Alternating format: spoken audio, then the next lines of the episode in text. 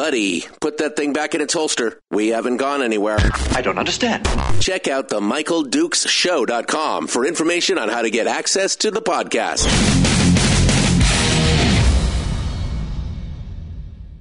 Welcome to the party, pal.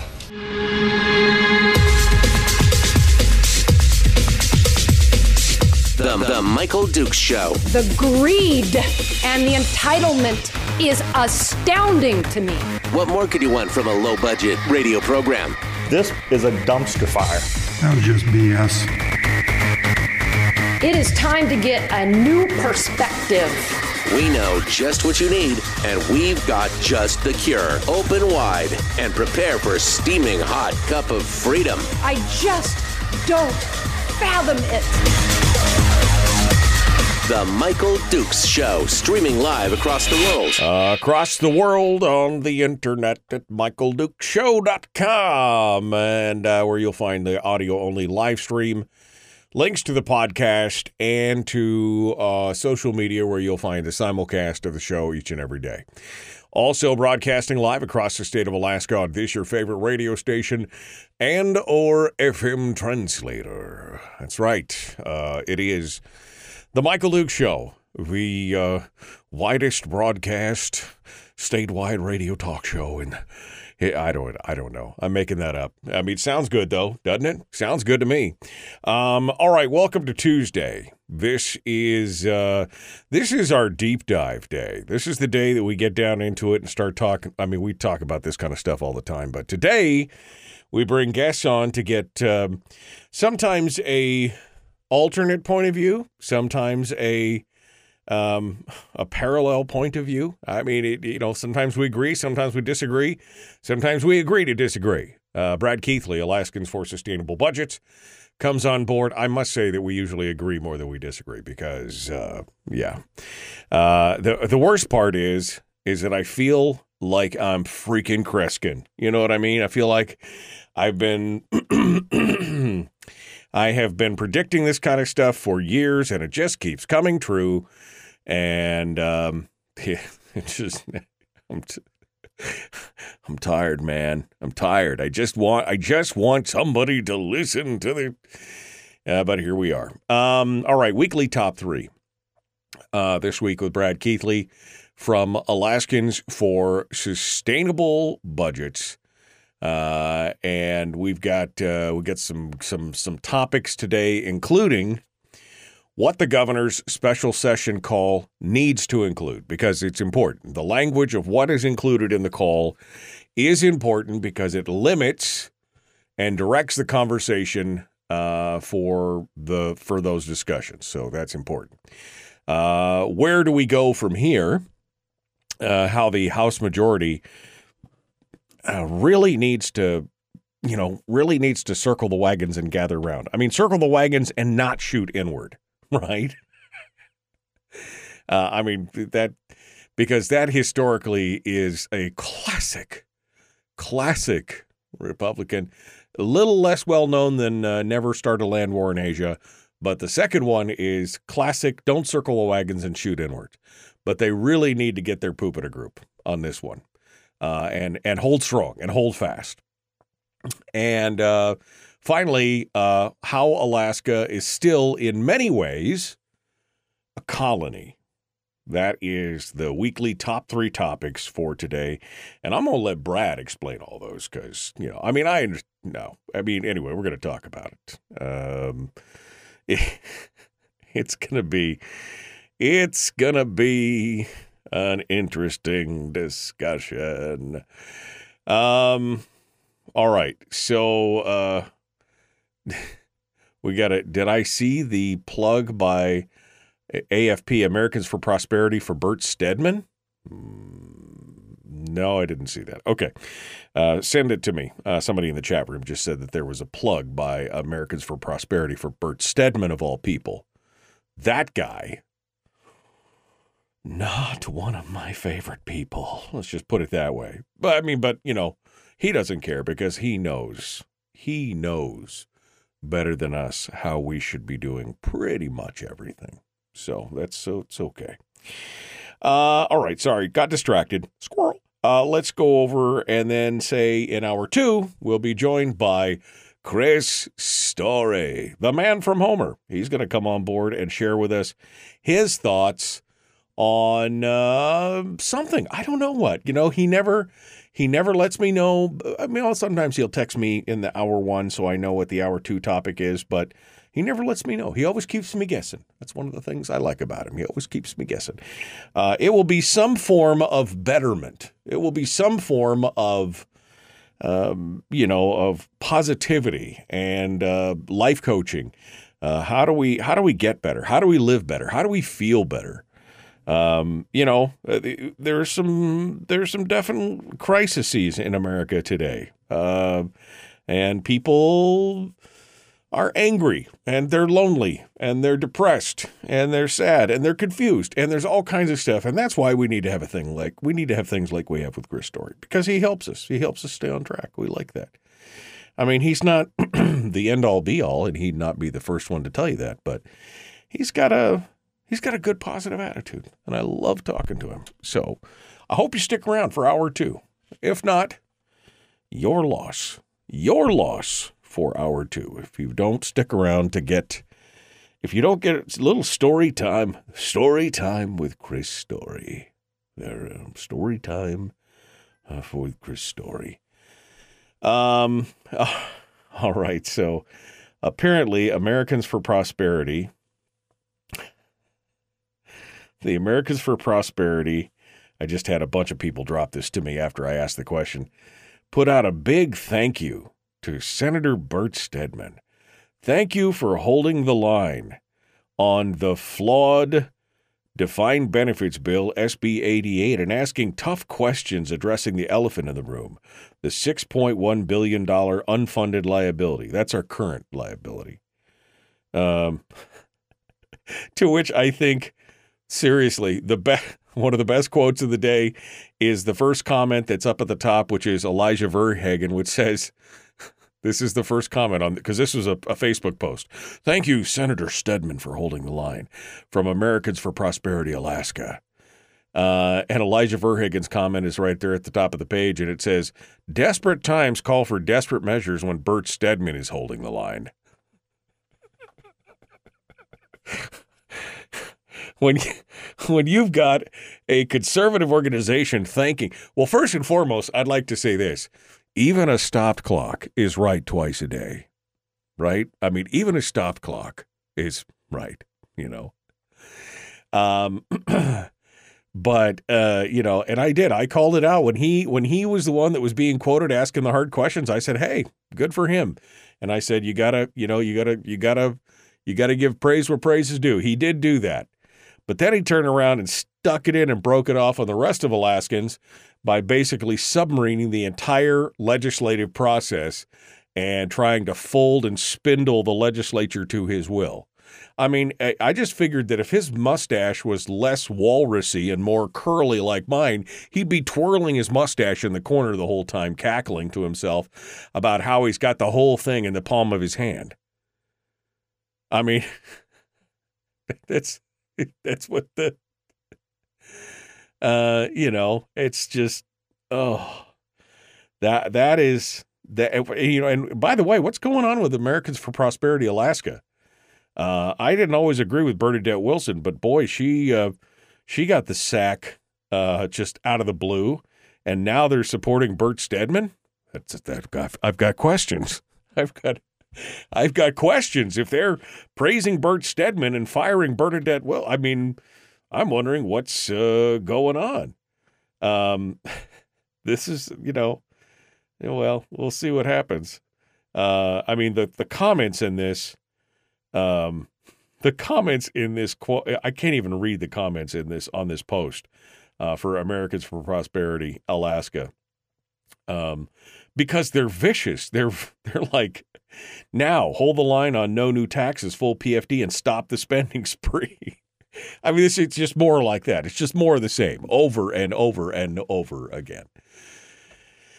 Oh, well, I mean, I just, you know, his, his constituents keep sending him back, and I have a feeling that based on what's happening down there in Seattle North, I'm sorry, Sitka, um, it would be, you know, they're just going to keep sending him back until he can't get out of his house anymore. They're just they're just going to love it. They apparently just love him to death. Uh, and he is the bane of existence of most everything that's been going on. Um, I have to give a little praise where praise is due as well, uh, not just to, uh, I mean, because Bert Stedman did stand up against defined benefits. There is that, although I don't know if I'd take out a big ad on it. But um, I will say credit is where credit's due. Yesterday I was talking about how James Brooks was pointing out, um, you know, kind of the the sneaky, backhanded, uh, you know, political wrangling that was going on by Stedman uh, and company in the in the Senate. Well, I don't know if if somebody was listening to me and talked to Ira Samuels over at the A D N, but her latest piece that came out yesterday talking about the continuing hold on the budget um, had a little bit more strident tone uh, today. And she talks a lot about how this is very unusual, what's going on in the legislature, that this is not business as usual. If they're trying to pass this off as um, this is all going to be the House's fault because we did the right thing, which I think is kind of what they wanted to do, hoping that the news media would aid and abet them, that may not be coming down. Um, Ira Samuels wrote this piece, uh, Senate continues to hold budget in an effort to mount pressure on the House to agree to a smaller dividend. Uh, and they go on to say, she goes on to say, rather than passing their spending plan to the House earlier in the session, Senate majority leaders have elected to stall the process until the last possible day. Senate Finance Co-Chair Bert Stedman, a Sitka Republican, said Monday the Senate will still, uh, that the Senate is still trying to work out an agreement, an arrangement with the uh, House. She goes on to talk about that traditionally the Senate would pass a budget to the House with enough time for them to consider the plan and decide whether or not to accept. The House has not accepted a Senate budget bill in more than forty years, longer than some legislators have been alive. But this year, the Senate has waited to send their proposal for so long that there's no time for a traditional conference committee where both members typically meet to iron out the differences. Instead, the Senate has attempted to hold closed-door negotiations with the House to find ways to appease House members sufficiently that they will agree to the Senate bill without drawing from savings, but those negotiations, even as they continued Monday, did not appear to yield any progress, with House members uh, showing no interest uh, in agreeing to the plan. We're talking and we continue to talk. They have some unrealistic expectations on the dividend, said Senate President Gary Stevens. It's really an odd thing right now. We keep talking about this and we can't seem to make any progress. That's what happens when you stab people right in front of their face. Boy, I don't understand why you don't have any interest in negotiating with us. Since we told you we wouldn't turducken it, since we told you that we'd work with you on the process and everything else, and then you held it to the last minute, and I don't understand why you're upset. I just don't understand why you're upset. And then Ira Samuel goes for the kill. A peace offered from the Senate in the form of a budget provision that would increase the dividend size if oil prices significantly or sufficiently rose, growing state coffers, did not appear to sway the House. Well, first, way to sell that one, I undersell that one, Iris, because it wasn't just uh, if oil prices sufficiently rose. It had a poison pill in it. You had to put money in the thing. You had to find new forms of revenue. Of course, it didn't sway the House because it was pooshwa from the beginning.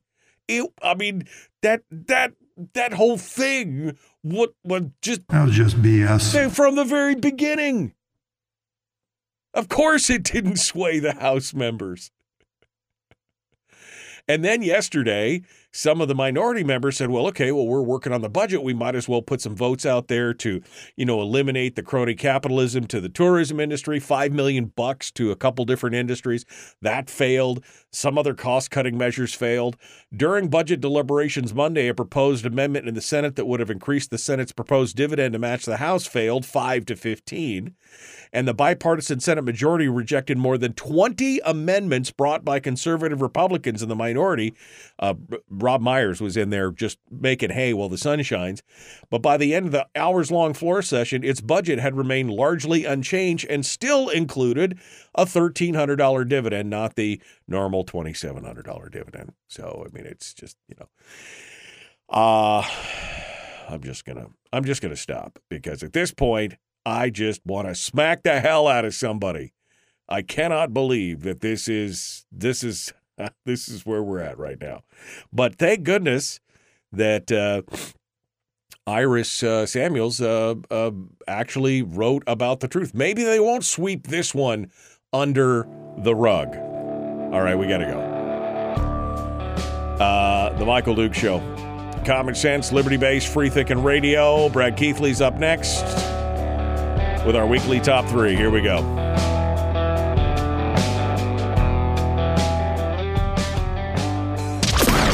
Streaming live every weekday morning on Facebook Live and Michael Dukes Show dot com.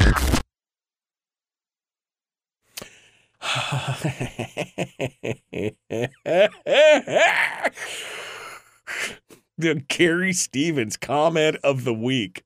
The the Gary Stevens just...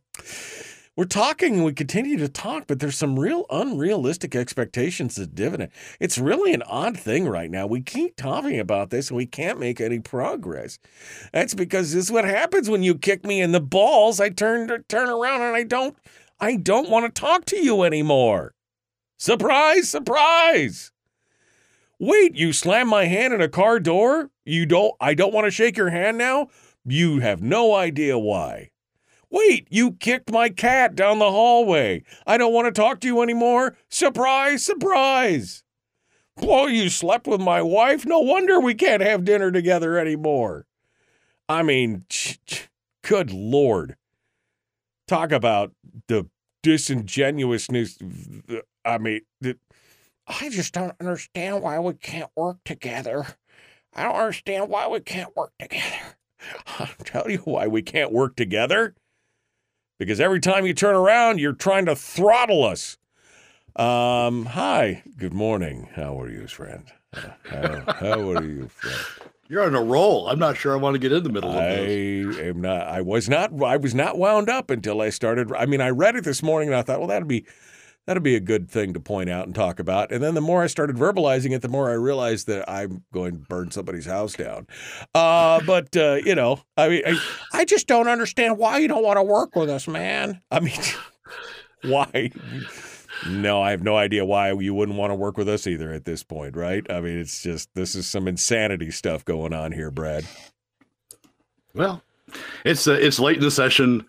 Bert's up to his tricks. It's uh, I you know unfortunately it's business. It's business as will become usual. If uh, if the House would happen to concur on this, I mean, what's what's to stop the Senate from doing this every year from now on out? Well, and that's the thing. I mean, the danger is, and Ben Carpenter talked about yesterday. You know, you only have to peel off two or three people uh, to really make this. Uh, to make this viable. And of course, they've got the rural contingent there in there and this might in this uh, majority caucus. That's a bipartisan majority caucus. And if they get all the bells and whistles, you know, put into the tree that they want, they could very well switch sides and, uh, and decide that this is a thing to concur with. Again, the first time in forty years that there has been a concurrence, but there you go. Um, what a, what a, what a hot, hot mess, man. This is just a hot, steaming pile. But, as you said, I don't know why we're surprised. Well, it is uh, David Eastman in, in twenty sixteen, twenty seventeen, I guess, had a had a great statement, which was that um, twenty eighteen, maybe it was, that, you know, one, once we started cutting the P F D, we, we would never stop doing it. The legislature would never stop doing it. Once it figured out it had the ability to do that and and fill in the nooks and crannies of its budget that way, we'd never stop doing it. And I thought, no, no, this is a one-year thing. We'll get we'll get back to regular order. Um, and we never have. Um, and so, I, you know, you can sort of, I, I sort of see the same thing now with this approach by the Senate to hold on to the budget till the end and, you know, and flex its power and essentially, you know, try to flake off a, enough House members to to concur with what the Senate's doing. And, you know, once we go down this road, I'm not sure we ever go back because, you know, the Senate will have asserted its supreme power, its ability to hang on to these things. And You know, why would it why right. would it go back to, to where it was before? Well, and it's essentially turned, uh, some of the House members were talking yesterday, and I got a bunch of messages about it, but it essentially turns the forty-member House of Representatives into an advisory committee.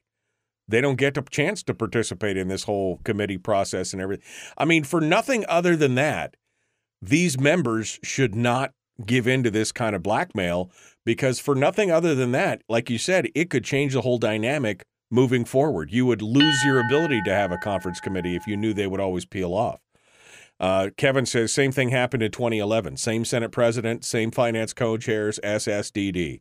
Same stuff, different day. That's exactly kind of what's going on here. All right, Brad, hold the line. Here we go. The Michael Dukes Show, common sense, liberty-based, free-thinking radio. Like it, share, like it, follow. Oh, man, the blood pressure is up this morning. Let's get going on. Here we go. Let's do it.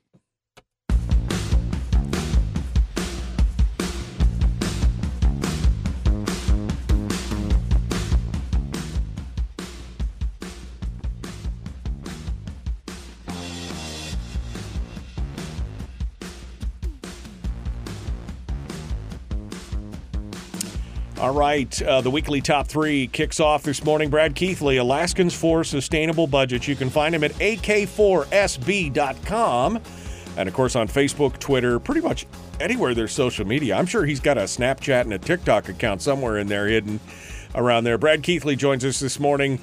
Uh, the weekly top, he just stepped in the middle of it. He's like, I don't know if I want to come in there. It's like walking into a minefield, just uh, walked into a landmine, and next thing you know. Uh, all right, Brad. Well, you you already started the segment back way back at the beginning by distancing yourself from me, saying, you know, "I'm going to let him explain all these I, points." I know I'm going to let him explain all the points on this, and then let Brad. And then I immediately lost my ever loving mind. All right, well, uh, Brad, uh, weekly top three. Uh, we got a lot to cover, uh, and uh, I I want to get into it. So we're going to start things off. It's pretty much inevitable at this point that there's going to be a special session. Now, whether or not it's the governor calling it for a fiscal plan or whether the House holds strong and we approach a government shutdown and we need to do it, there's going to be a, a some kind of special session. Uh, but you say that the governor needs to have some important language in there because that kind of stuff matters. We've talked about this in the past, but hit me with your thoughts on this. What kind of language does it need to be and why does it matter? I'll get there in just a second, but I want to talk for a moment just about special session. I, I listened to Ben's, Ben Carpenter's session with you yesterday. Yes. Uh, last night. And the one thing in there that troubled me greatly was Ben's prediction that we wouldn't go to special session, that that that the Senate would be able to peel off enough House members to concur in the Senate budget. And and that's that's hugely troublesome for all the reasons you went through in the last segment. But but let me be very clear here, and, and I and I've got friends on both sides of the aisle, and I'm and I'm talking as much to the House minority members as I am to the to the House majority members who might peel off. If you vote for concurrence, what you are doing is you're voting to fund government on the backs of middle and lower income Alaska families through what ICER's Matt Berman has called the most regressive tax ever. That's what you're doing. You're voting to tax middle and lower income Alaska families, let the top twenty percent off the hook and have no contribution from, from non-residents receiving income in Alaska. You're voting to, to fund government on the backs of middle and lower income Alaska families. And, and for those in the minority that talk a lot about, oh, I'm here for working Alaska families, I'm going to stand up. I ran to stand up for working Alaska families. You are doing the exact opposite by concurring with the Senate's budget. The Senate's budget is a top twenty percent driven. We don't have to pay. We're going to force everybody. We're going to force middle and lower income Alaska families to pay for this budget. It's a top twenty percent driven budget, and you're just buying in to the to the most regressive tax ever uh, if you vote for concurrence. Well, now, and, and you're giving in, and, and as we were talking about in the break, you're giving in to blackmail. You will set a precedent to where this will happen moving forward. There will be no, if because Stedman has shown that once he finds a tactic that works, he uses it every time. And this is what will happen every time. The Senate will hold on to their budget until the last two or three days of the session, drop it on you and say, take it or leave it, and people will cave every time. And the House of Representatives will no longer be a representative body. It will be basically a rubber stamp, or as they're saying now, a forty member advisory committee. That's it. They won't they won't get a choice, because once he finds it, he'll use that forever. And and as Rob Myers pointed out yesterday through his proposed amendments to to, to strip out the crony capitalist uh, uh, stuff, the stuff where, you know, it's just we're giving government money to private industry. So some we're we're picking winners and losers losers by giving money to private industry. So private industry doesn't have to raise it from the private sector. They just, you know, as long as they can convince, you know, twenty what is it, twenty-one plus eleven plus one, uh, then you know then they're they're in heaven. We, we also will be giving in, the House also will be giving in to a budget set by crony capitalists that's full of of, of crony capitalism and full of, of government picking winners and losers, right, uh, in the private sector. So it's just, I mean, it's we got we've got two bodies in the legislature for a reason. The Constitution sets up two bodies in the legislature for a reason. You know, you, Nebraska has a unicameral legislature. That's fine. Uh, that for for their reasons and for their history. That works for them, but Alaska has two bodies, two co-equal bodies, um, and and for the House to to, to bend over and and follow the Senate's uh, crony capitalist, top twenty percent driven, take it out of the hides of middle and lower income Alaska families' budget. I, I just think it's um, I think it's just a uh, it would be a horrible mistake. So let's hope it doesn't happen. Let's right. hope. Let's hope Ben Ben's wrong. Let's hope. Ben's I mean, we can wrong. always pray, but uh, yeah, he's down there in the trenches. He may have a better view from there, but yeah, let's let's hope that he's wrong. All right. So so what so what what's the need, needs to be in the governor's call? If the governor calls a special session, which appears likely, it would take the legislature two thirds of both bodies to call themselves back into session. Uh, if the governor calls it into special session, he sets the agenda. And and one set of proposals or one set of thought has been that the governor just, you know, calls the special session on the budget, um, probably includes the the four oh four, the the core of the the water permit thing as well. But if he just sets it on the on the budget as it's been, um, and tries to define that as the scope of the special session, I'm not sure we get any place. The problem the problem we have in this legislature right now is the Republicans. The House majority has put themselves in the situation where the only way they they can they can they pay for the rev the pay they pay for the P F D, the only way they they get the revenues to pay for the P F D is by is through uh, draining uh, uh, uh, savings, essentially taxing future Alaskan generations, uh, and letting this generation off the hook entirely. Um, the way the Republicans get some balance in the, the way the House majority gets some balance in this, in this process is to, is to work on, uh, revenue measures and to say, look, you know, we're not going to drain and, and to have some vision that says, we're not going to drain savings forever. Hey, we don't have enough savings to drain forever, but we're not going to drain savings forever. We've got these revenue measures that we're working on. We're going to advance, uh, that are going to offset, Uh, some of the uh, uh, uh, some of the cost of of, of government, uh, and have current the current generation pay for some of the cost of government. So it's to to get to get the leverage they need, I think, to get the Senate to move on, or to to create a a process to get the Senate to move on the on the dividend. Uh, I think the Republicans have to have have to be making progress on some revenue measures. Ben's got a revenue measure in uh, in House Ways and Means. The sales tax, not perfect, as you and I have talked about before, but at least it's a revenue measure in House Ways and Means. It's a it's a way of fixing this. Uh, the Senate's got a revenue measure uh, in terms of the Hilcorp, in terms of oil taxes generally, but but specifically in terms of the Hilcorp, uh, closing the Hilcorp loophole, and and I think we need to have that as part of the discussion in the special session, as part of the progress that can be made in the special session, uh, to get toward uh, to get toward uh, uh, a balance on the P F D. I don't. I, I will agree with Bert on this. I don't think the P F D moves as long as we're as long as we're talking about the the only place that it's going to come from is going to be from future Alaska generations through draining savings more. I don't think that we're going to get much movement on the P F D. And if we're, if we're, and, and if we, you know, go at it another thirty days, I, I tend to agree with Bert that we're going to be at the same place at the end of that thirty days. Okay. I think, I think the thing that moves it forward is if there's some discussion of revenues to, to have current, the current generation pay for a part of the cost of, a part of the cost of government, um, have the top twenty percent, have non-residents pay for a part of the cost of government. And I think that needs to be in the call.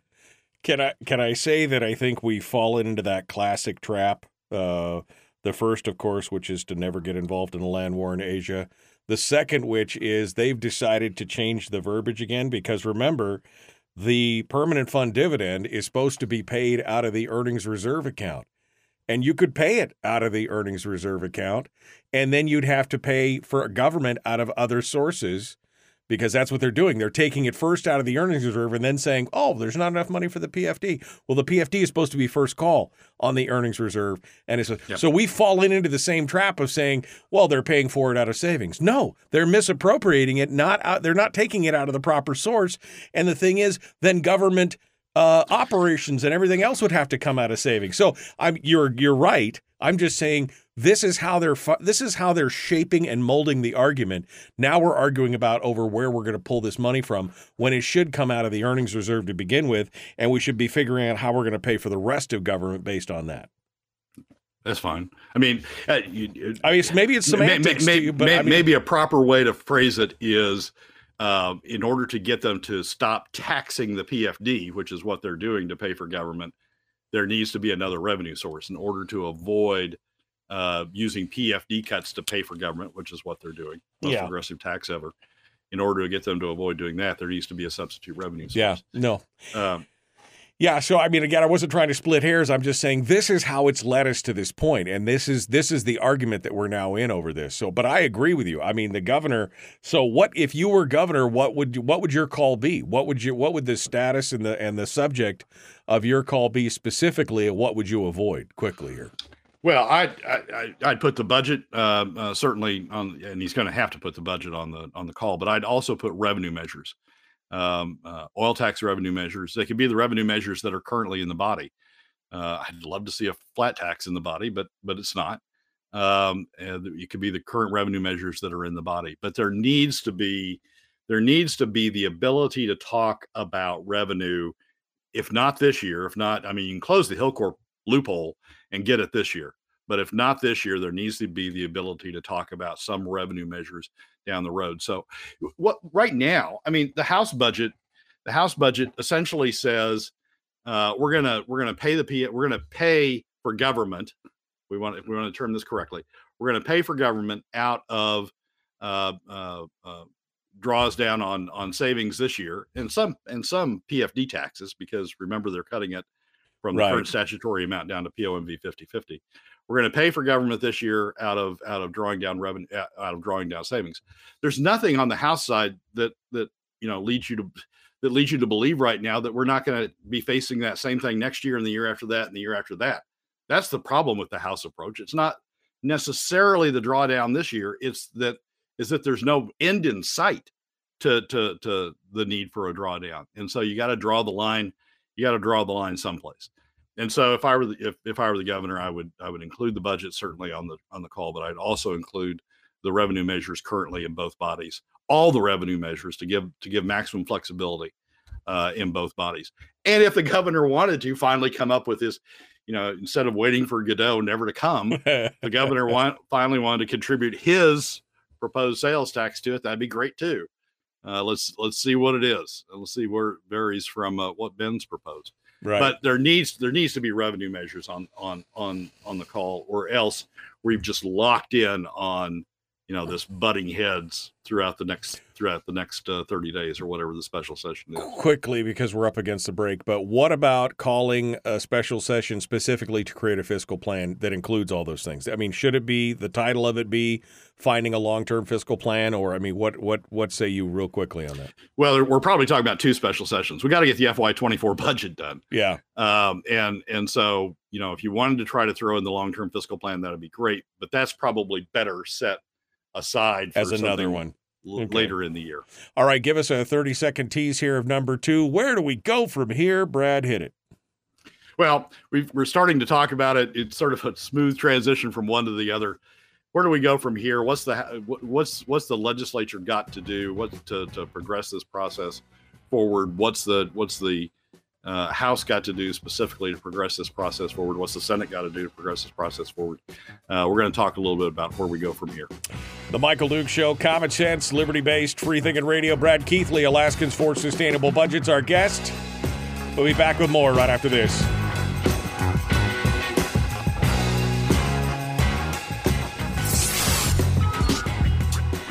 Is that common sense? Regularly heard on American radio. Like, like Michael Dukes Show. Radio. I made a vein throb in Brad's forehead. Uh, it was. Sorry, I didn't mean to get down into semantics on you on that, but I, I mean, I could just, I all of a sudden I had this ten thousand foot view of, look, they've got us arguing over the things that they've been pushing all this time. I mean, it again, it it it, it is a little bit of semantics and splitting hairs, but at the same time, this is the slow and subtle way that they change the conversation, and that's just terrifying to me. Well, I don't, I don't disagree with that, Michael. But it's shorthand, right? I mean, yeah, that, no. that's where that, that's where we are. Yeah. To to get to get movement from the Senate, you're going to have to show that there's that there's substitute revenues. Now, you know, they would phrase it as substitute revenues or revenues to support the P F D. You and I'd phrase it as substitute revenues to to support government spending levels, uh, because the P F D is separately funded. But it it's it it comes it ends up in the same place, unfortunately. Uh, which is that that there needs to be substitute revenues. There needs to be revenues for some purpose. Right. Um, and, and and you can't, you know, I, on on you know, back in the mid two thousand twenty teens, uh, you know, that was an important distinction because about you know what it was for, what those revenues were for, because we were trying to focus people on cutting government costs, right, and saying, look, you've got to raise revenues to to. to pay for government and get people to push back on increasing government costs. I, you know, I don't know about you, but I, but I don't, I don't think there's much cutting go that's going to, that's going right. to go on uh, uh, in, in the F Y twenty-four budget or even in the, in the yeah. future budgets. Hell, this legislature, this, this session has been all about where are we going to increase? I mean, yeah. we're going to increase on K through twelve. We're going to increase on defined benefits. We're going to increase here. We're going to increase there. And we're going to have, you know, state supported childcare now. Um, It, it, it's all been a bit about increases, and there's been, you know, Rob Myers has few amendments because he tried to, you know, he tried to pick the most obvious examples. Rob Myers has few amendments all got defeated by a huge number. So, yeah, uh, Rob Myers says something else uh, in regards to me saying, should we include a fiscal plan in the thing? And you said it probably is a second special session. Although Rob points out that uh, once the budget passes, the chance to pass the fiscal plan passes. That literally you got to have the levers of both. You have to have the leverage of holding the budget hostage to be able to get them to actually acknowledge a fiscal plan, which, based on their reactions to everything else this entire session, is probably not wrong. They have really no interest in, especially the Senate, they have no interest in passing any kind of long-term fiscal plan. Um, and they have no they have no interest in factoring the consequences, the unintended consequences of their actions in the future. Uh, they don't care, uh, it seems like, what the long-term uh, uh, thing is going to be, that the P F D is going to be gone, that there's going to be taxes, that things are going to increase. They're not – as long as the government economy is healthy, Alaska's healthy in their opinion. I mean, that was that was Ben Carpenter's point yesterday.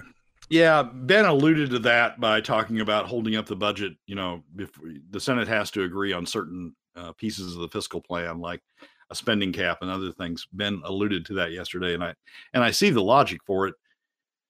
But boy, that's a long special session at the end of a regular session that didn't that didn't advance the ball much uh, on that topic. I mean, we haven't we haven't gotten any pieces of the fiscal plan even out of Um, uh, House Finance, and several pieces of the fiscal plan are still back in House Ways and Means. So you're talking about going from, you're talking about a special session that you would then say has to go from zero to one hundred um, in in in thirty days. thirty days that's coinciding with, you know, everybody and all the tourists coming into Juneau and all the all the disruption that creates. Going from zero to one hundred thirty days when we couldn't get it done in one hundred twenty days. So You couldn't even get couldn't even get the ball advanced out of one body in one hundred twenty days. So it's uh it's asking a lot. I I I appreciate the point that Rob's making. I appreciate the point that Ben made yesterday. Um, but we better be prepared to be here for a while. Uh, if uh, if that's uh, if that's the process we're going to go through. And then Gary in the chat room makes a comment, which I think is probably indicative of many um, Republicans who are probably closer to the top twenty percent and who don't really understand the uh, genesis of the P F D itself. He said, how did Alaskans live before the P F D is around? Did everyone live in homeless camps and eat in food lines? I'm sure people survived just fine. However, most did not buy a new A T V or car every year like they did after the start of the P F D. Just getting rid of the P F D once and for all and right into the law, the budget could never grow over the annual amount of those earnings. Populations have been falling year after year, the size of the budget, yada, yada, yada. Uh, basically saying, I'll just give up the P F D and it'll be fine. Um, which, uh, first of all, I'll tell you right now, I've never bought an A T V or a new car every year when I got my P F D. My P F D paid for heating oil. It paid for food. It paid for new tires for my car. It helped me pay off my my house uh, or pay off down payment on my house. That's, I mean, that's a, I mean, that's a ridiculous statement in that regard. Uh, I don't think yeah, we should just give it up. It's a caricature of what of what the P F D is used for, and and people use people in the top twenty percent. Use that point to try to, you know, belittle the P F D. But, but Michael, you're much more representative of what people uh, use the P F D for. Absolutely. I, All right. We got, I'm sorry. We got, we're eight seconds away, Brad. I'll let you, you can comment on it if you want. Here we go. The Michael Dukes Show, Common Sense Radio. The Michael Dukes Show. Not your daddy. Wait, sorry. Not your daddy? Ooh, not your daddy's talk radio. Huh. Whew. I was scared for a second. Thought we were going down. Here's Michael Dukes and the show. Not, not your daddy. No, I'm not not your dad. No, that, that would make me your daddy. No, wait a minute. All right, it's not your daddy's talk radio. The Michael Dukes Show. Brad Keithley is our guest. I'm not his daddy either. All right, fine. uh, we're ready to go. We're getting into the uh, second of the weekly top three, which is where do we go from here? Uh, that was a very interesting comment. Maybe well, I guess we'll get to it in the break or whatever. But uh, Brad, I'll let you take the floor. Number two, wh- where are we at?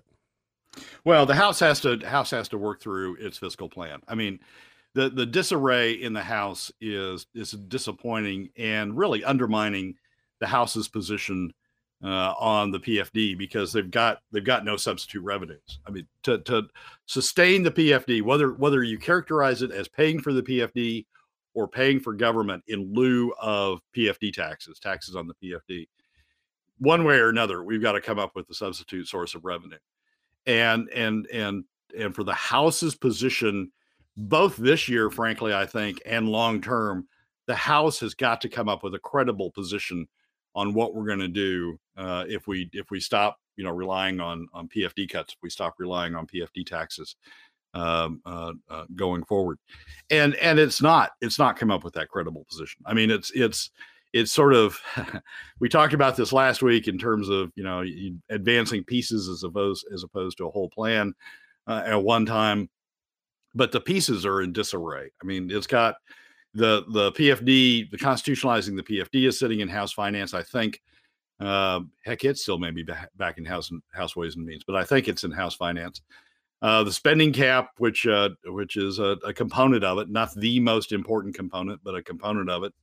The spending cap uh, made it out of Ways and Means, made it to House Finance, and then it imploded when a Republican, of all people, tried to uh, tr- propose to amend it to increase uh, the, the the the cap to by another billion dollars uh, and essentially allow additional government spending. Um, so it's not even it's not made it out of House Finance, and then the. And then the the the other component of it, the the the revenues, the replacement revenues, the substitute revenues, those haven't made it out of out of House Ways and Means. Ben said he was going to bring it up for a vote uh, last uh, Friday night, so presumably he's got the votes to advance it, uh, or he wouldn't he wouldn't bring it up. But but it hasn't made it out of House Ways and Means, and certainly hasn't made it through House Finance. Right. The Republicans to to to to get this thing framed in a way that's going to make progress, the Republicans have got to build a credible plan. And as of as of where we sit right now, the, the House majority just does hasn't done that. Um, so going forward, uh, a particularly important piece to push back on the Senate, to push back on those who say we're just going to use P F D cuts to fund government. Uh, the House has got to build a credible plan, uh, a credible fiscal plan to to to be out there and pushing. I mean, it's too easy for the Senate now. The, the Senate says, look, we're going with a balanced budget.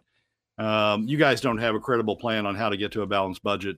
Uh, and so we're the balanced budget guys. We're the real fiscal. They're not. But, you know, they claim that we're, we're the real fiscal conservatives because we got a balanced budget. Balanced on the backs of first, middle and lower income Alaska yeah. families. But we got a balanced budget. First time in twelve years we've yeah. been interested in a balanced budget. But this year is the year we're going right. to. We found Jesus. Right. But and, but, uh, but at least but but they're saying that. And the House the House has no comeback to that. Right now, the House is, well, we're just going to drain savings by another amount. Well, that's not a long-term plan. It's not even a short-term plan, to tell you the truth, because we're down to the point where we don't have that much savings left. So it's it's the House has got, to me, the onus is on the House to get its act together, to to to get around a fiscal plan, get it out there on the table, get it, get all of the component pieces, at least through ways and means. Uh, if not all the way through House Finance, and then be prepared to push back on the Senate and say, look, and here's where the debate should be. Here's where we're, where we start gaining if the debate's this. Look, you want to fund government on the backs of middle and lower income Alaska families through P F D cuts. We want to fund government fairly. All Alaskans contributing uh, uh, in some amount, in some significant amount to the to the cost of government.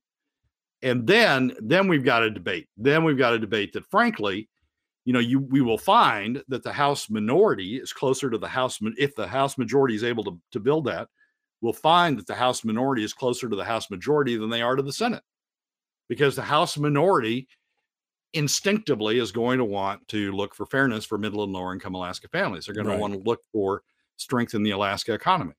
So if the House majority, I'm sorry. If the House majority can get their act together and get that package together, I think you find the House minority sort of gravitates toward the House majority position and away from the Senate position. But as long as, as long as the House majority doesn't have that sort of balanced long-term, short-term and long-term position, you know, the Senate is the, is, has has the only game in town in terms of being able to talk about a balanced budget. So right. it's the the the the real, I, I think going forward, the real emphasis, the real focus, the real weight ought to be on the House majority to get their act together on uh, on the fiscal plan. To have the full fiscal plan, to have it out, to engage the minority in it, and to get it going on. All right. Well, that brings us to number three, which is uh, your belief that Alaska is still, in many ways,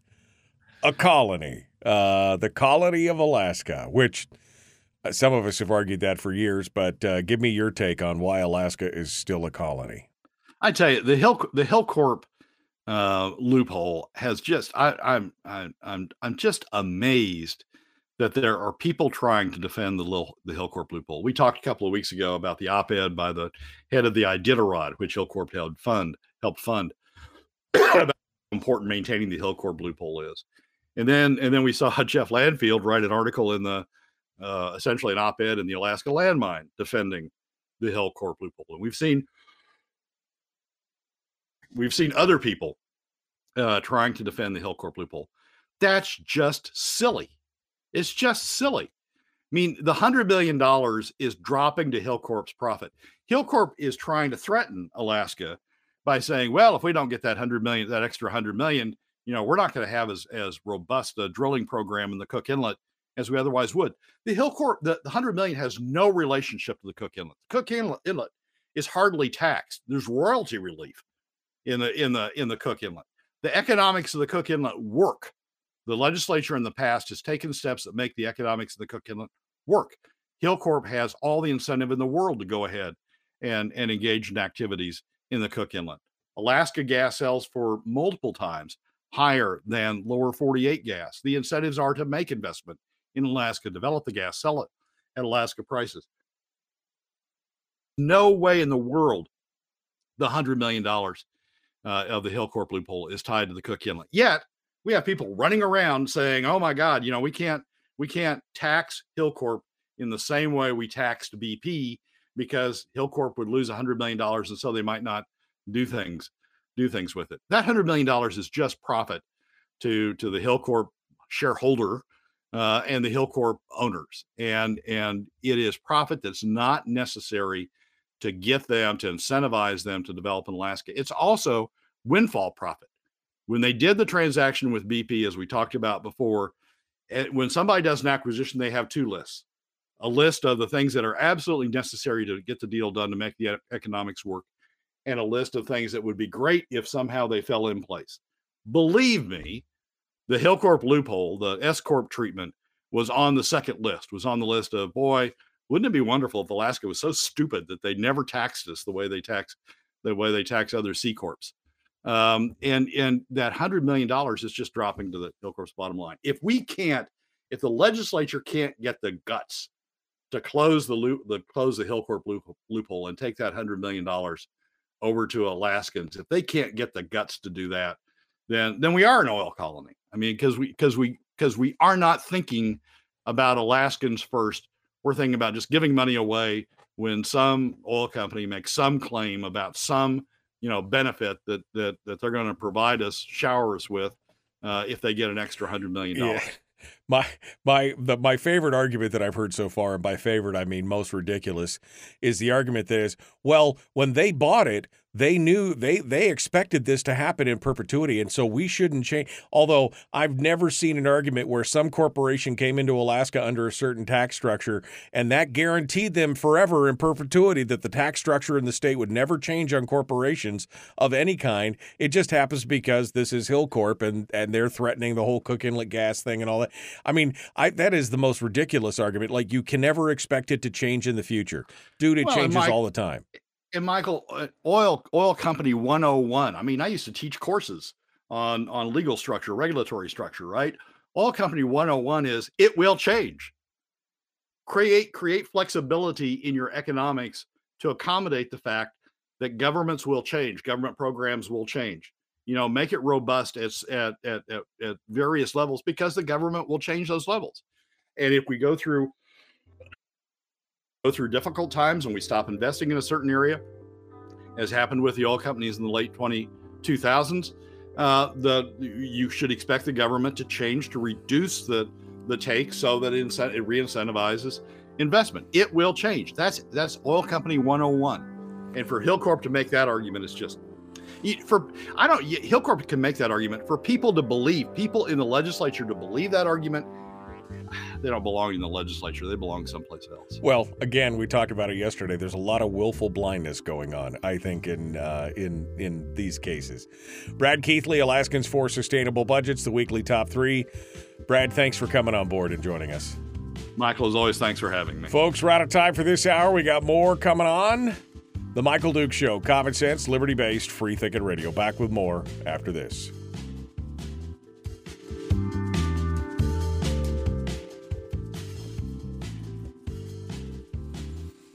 Um, I don't understand.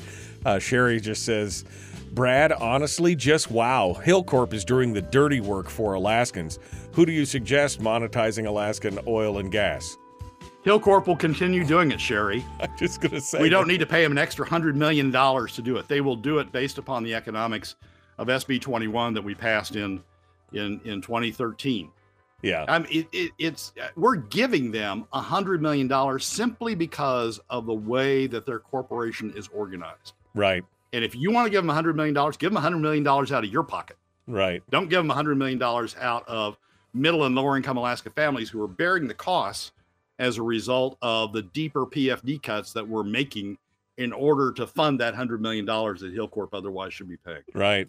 Uh, Brian said, it's a sad day. Harold, Harold isn't here to hear that last statement from Brad, where if you can't find a hundred million dollar cut from Hilcorp, then I mean, that's the thing. I mean, you're this is an oil and gas guy talking, saying this is should be expected. This is not. I mean, they can cry and whine all they want, but you can guarantee it's factored into their plan somewhere.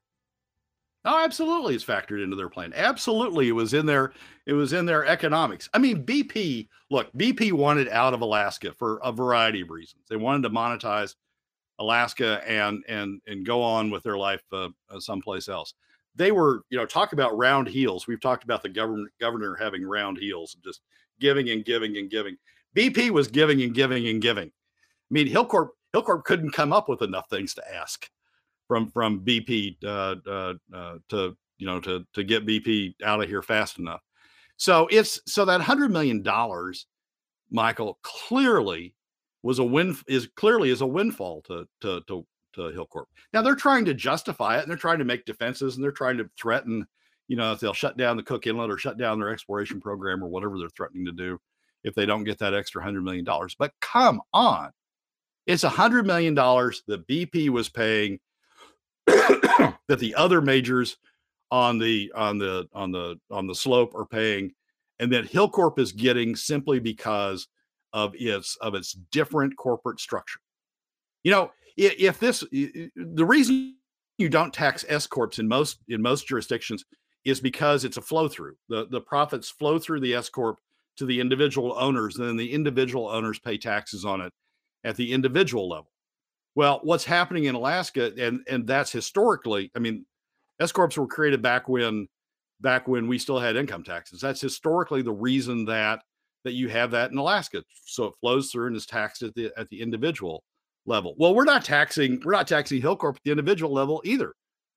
I mean, we don't have an income tax on the on the, on the owners of Hilcorp, so they're getting this tax free, and it's that hundred million dollars tax free, hundred million dollars in revenue tax free, and it's just or yeah, it, it's just.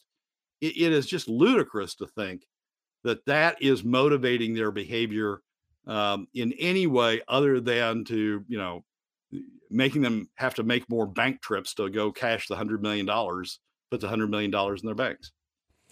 I, yeah, Sherry, I'm sorry. I'd like you, you know, you and Tom are, are friends. We've agreed on a lot of things, but th- that's just stupid. I mean, that's just stupid to think that that one hundred million dollars is, is due Hilcorp because they get their hands dirty. Right. They'll still be here. They aren't going anyplace. They're making a heck of a lot of money out of Alaska the way it is, and and the hundred million dollars is just free money that we that we're giving them, as opposed to being able to distribute it to middle and lower income Alaska families well, through P F D. And I will remind people like Sherry that there, I mean, the, the proviso in the Constitution says that the that the resources in Alaska must be developed to the maximum benefit of the people. And that is a finite resource that they're extracting. I mean, there's only so much of it. So we need to get the maximum benefit to the people uh, in any way possible. And that includes in making it an equitable tax structure. Uh, to, you know, if they had, if another company came in and bought a similar project, but it was a C Corp, it'd pay one hundred million dollars more. So, um, yeah, I mean, I I agree that we should be getting the maximum that we can for our oil in every way. I don't think it's the one point two, one point three, one point eight billion dollars that we keep hearing being thrown around. But, you know, one hundred million dollars here, one hundred million dollars there, pretty soon you're talking about real money.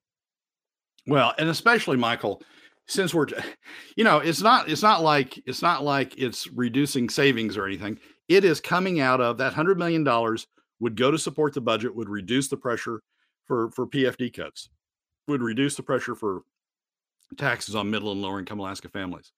So, so the people who are paying Hilcorp that one hundred million dollars, the reason Hilcorp's get, continuing to get the one hundred million dollars is because middle and lower income Alaska families are taking less in terms of P F Ds uh, uh, to, to fund that one hundred million dollars that, that Hilcorp's go- doing. You take one hundred million dollars, you take that one hundred million dollars out of Hilcorp, that's not going to affect their decline curve at all in either the Cook Inlet or uh, up on the slope. S B twenty-one provides more than enough incentives for them to continue to make investments uh, uh, in both locations. Brad, Brad Keithley, Alaskans for Sustainable Budgets. Uh, I could tell we touched a nerve with some people. Uh, well, how about taxing all S corps? Well, I mean, if you know, it, there's again special carve outs for for oil companies specifically in state code to begin with, and this just would equi- this would le- level the playing field in that regard. But all right, we're we're out of time uh, here uh, with Brad. You, I mean, you could stay and rant all you want, Brad. If you, no. know, if you want to, you want to do it's it's fine. No. Um, no, no, I've, I've said my piece. You've said my piece. He's going to go, you know, go wet your whistle and get uh, things uh, squared away. All right, Brad. Thank you so much for coming on board today. We appreciate you. Uh, Appreciate you being part of it. Thanks so much. Michael, as always, thanks for having me. All right, folks, uh, we got more coming up. The Michael Dukes Show continues. It is your home for common sense, liberty-based, free thinking radio. Hour two is dead ahead. I, I know exactly what I'm going to talk about here in a minute. I'm going to go back to what I was ranting about earlier. Here we go. Hour two right now.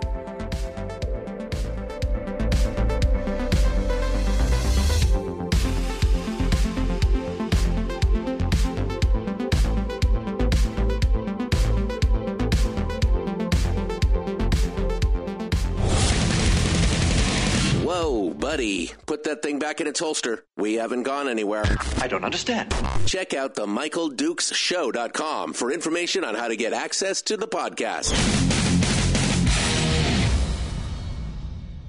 Welcome to the party, pal.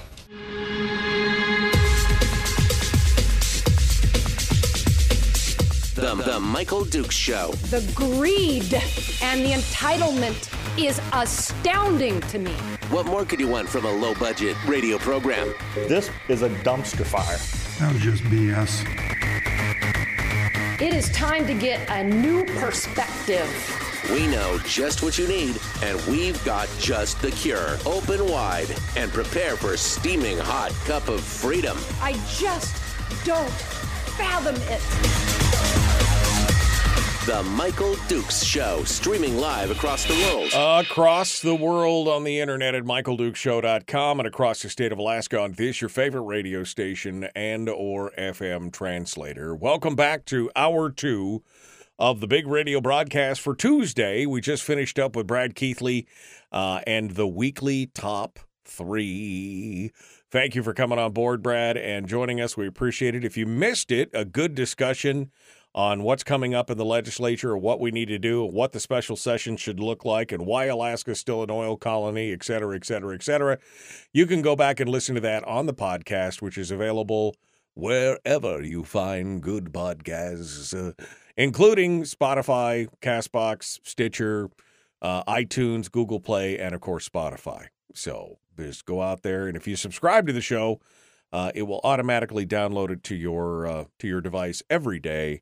And uh, you can uh, listen to the show at one and a half speed. Somebody said they did that.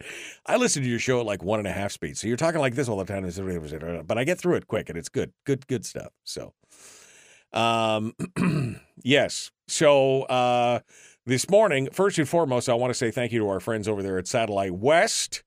Satellite West, uh, proud sponsors of the program. Uh, they have uh, the tools and the talent to keep you connected no matter where you are, uh, from Seward to Selawik, from uh, Diomede to Delta, from uh, Nikiski to Ninilchik to Nenana. Wherever you are in the state of Alaska, they can keep you connected, whether it's for cell phone calls or text messages or emails or just surfing the internet. They've got the tools and the talent to make it happen. Go to satellite west dot com to find a list of their dealers across the state of Alaska, including Communications North in Seward, another place there. You can go out there and check it out. Special thank you to all the folks at Satellite West for helping to sponsor the program today. I appreciate that. Uh, all right.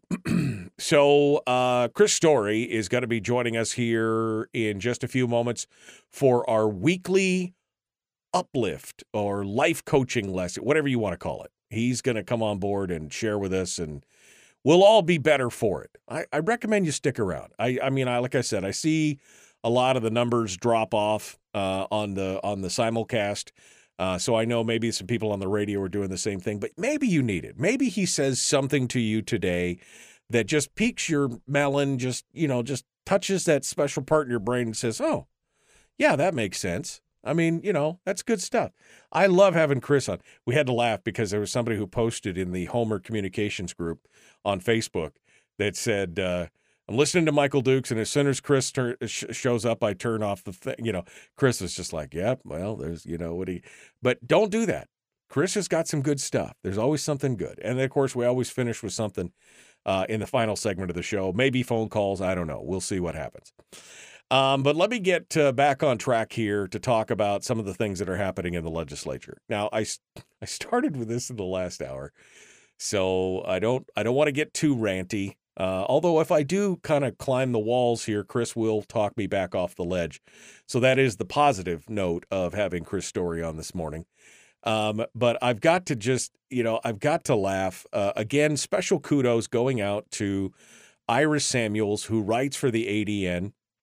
Um, I said it early last week uh, that I said, this is what's going to happen. The Senate's going to drop their stuff on the last minute. They're going to try and force the hand of the House and then basically get the news media to be culpable in the story that somehow this is the House's fault, that uh, that we're approaching a government shutdown, that we don't have a budget and everything else. And I'm pleasantly surprised to see Ira Samuels and James Brooks and others who are writing for the mainstream media actually calling out the Senate for their behavior and their actions on this.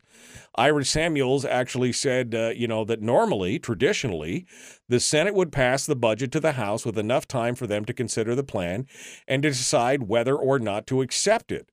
Uh, the House has not accepted a Senate budget bill in more than forty years, by the way. forty nineteen eighty-two was the last time that the House just concurred with the Senate budget and they moved on.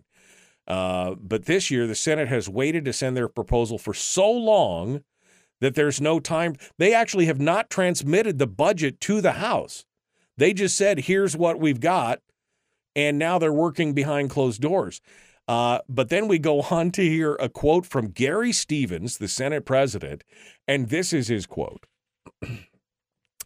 Again, I'm going to try to not get too worked up about this because I just get so, I mean, I'm so. Here's Gary Stevens. We're talking and we continue to talk. They have some unrealistic expectations on the dividend.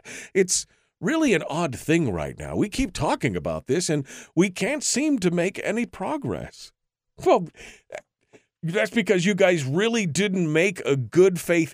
That's like you're being mugged and the robber's like, well, I just don't understand why they're just not being cooperative. I mean, I have a gun to their head and I've demanded everything, but there's no reason to be mean about it. I mean, that's that's exactly, we're getting mugged by the Senate and they're surprised that we're pissed off about it. I mean, I just I we just can't seem to make any progress. That's because you're holding hostages and you're like, well, I just don't understand why you won't capitulate. I mean, really, Gary? That's, I mean, you can't believe that we can't make any. And this is, again, the problem with negotiations uh, that we see so many times in the legislature. Uh, for example, we've talked about the P F D. You know, we had all these all these legislators who were full P F D supporters, and they could see that it was going nowhere. So they finally said, fine, we'll meet you at fifty-fifty. P O M V, you know, the fifty-fifty dividend, the Hammond dividend, we'll meet you at fifty-fifty. And the other legislators are like, oh, okay, good. You're going to, then we'll, we'll, we'll say twenty-five seventy-five. Like, that's not how negotiations work. We came and met you halfway and you're, no, no. But they just can't, uh, they cannot understand how we just, well, I don't understand why we were not making any progress. Maybe because you stabbed us in the back. Remember, I didn't bother to go look it up, but there's an article in the A D N that talks about this after the House transmitted their budget to the Senate, which they did on April seventeenth. They finished their budget, transmitted it to the Senate on April the seventeenth, and nothing has happened since then, right? But when they did, when when that happened, and there was a lot of talk and fervor because Bert Stedman, co-chair of finance, is the, the Machiavelli of the Alaskan legislature. And he said, oh, you know, they were concerned that he was going to stuff everything into one bill, make it a big omnibus bill, make it a big up and down, one and done vote. And he's like, well, no, we wouldn't. We wouldn't do that. We, the walrus has spoken. We wouldn't do that. We can't. We, we, would, we would never, ever do that. That was just B S. And then guess what happened? And then guess what happened with three days left? On Thursday night, they they they signal, they don't transmit the budget, they signal that this is what's happening, and it all begins. And then they just can't, they're shocked. Shocked, I tell you, that we are just not cooperating and capitulating.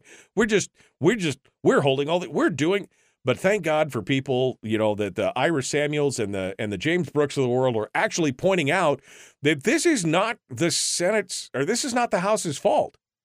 The House transmitted, they did their work, they transmitted their bill on the seventeenth of April, and the Senate has just sat there and done nothing. And so then yesterday, during budget deliberations, there were a bunch of proposed amendments, including one by the House minority that would have increased the Senate's dividend to match the House's figure, because the House wants twenty-seven hundred dollars per person. The Senate wants thirteen hundred dollars. That fails on a vote to five to fifteen. And then the minority went on to continue with twenty amendments, including amendments from Rob uh, Myers, which would have um, cut the general fund uh, uh, budget for tourism marketing and fish marketing. The, each one of those industries, the the tour industry and the fishing industry, for marketing, the pro, I mean, because, you know, like every nobody knows about Alaska. We really need to go out there and tell people about Alaska. Five million dollars each. That's what these industries got. I mean, that is the definition of crony capitalism. And the, he tried to, and nope, shot him full of holes. Can't pull that off. So then he tried to pass a couple of pieces of intent language to make sure that the money that the that the government spend is only when we actually have a decent plan to spend it, meaning he was trying to put language in that made it contingent that we have a full long-term fiscal plan. Guess what happened? Riddled full of holes, just absolutely massacred. twenty different amendments. Not a single one gets across the line. Not a single one. I mean, and again, this is their own, but they have no appetite to actually control the size of scope of government at all. Uh, Ben Carpenter was one hundred percent right yesterday. To them, a healthy economy means a healthy government economy. Forget about the private economy. Forget about any of that. As long as the government spend is okay, the economy is Alaska is great. As long as the government's okay, that's exactly where it's at. But uh, shocked, shocked, I tell you, that we somehow don't want to be rolled and coerced and mugged by the Senate. And and and I agree with Brad. If the Senate, uh, if the House majority members, uh, who are, you know, the coalition majority members, and I'm talking specifically now about the four rural Democrats who are part of this, if they, uh, well, and the independent, three and one independent, if they get rolled on this, if they get enticed by some kind of, well, we promised to put in millions of dollars for your project if you'll just vote for our thing, if they get bought, this is what you'll see moving forward. You'll see the Senate hold on to that budget till the very last day every time, and then it'll be whatever they want in it, and it's an up and down. You got to vote for it, turning the House of Representatives into a forty-person advisory committee, not a representative body that re- actually represents their constituents, who has an equal playing ground. Because what normally happens is the House puts out a budget, the Senate puts out a budget, they create a conference committee with members. Now, there's lots of problems with the conference committee, don't get me wrong, but they're not even pretending. They're not even pretending that that stuff matters now.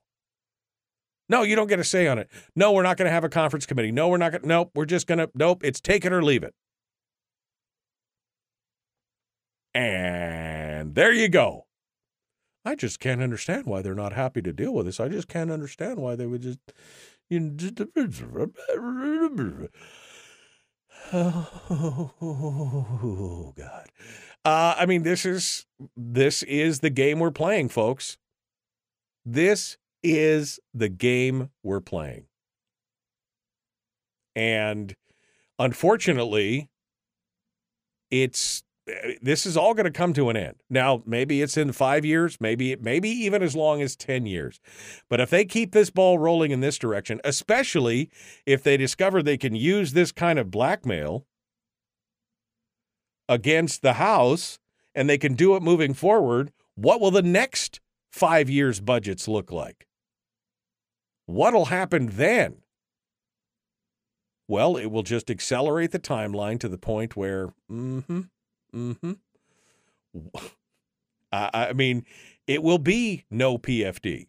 There will be no, uh, there, there will be none of this. There will be nothing. It will be nothing but government spend for days on end. The P F D will go away. They'll have to put a tax in, and eventually they'll take on the corpus of the fund on top of it, because that's what they do. I mean, I have literally been talking about this for twenty years. I mean, just I, twenty years I've been saying their whole goal is to get to the corpus of that fund. The P O M V, S B twenty-six was the first step. The elimination of the permanent fund dividend is the next step. Instituting some form of taxation is the third step. And eventually they're just going to say, well, we just need to, we're going to have to overdraw the fund. Sorry. And don't think that that five percentage points is going to stop them. It's a statute. The five percentage limit on the P O M V is a statute. They've ignored statute at their will. All right, I'm done. Chris Story's coming up next, The Michael Dukes Show, Common Sense Radio.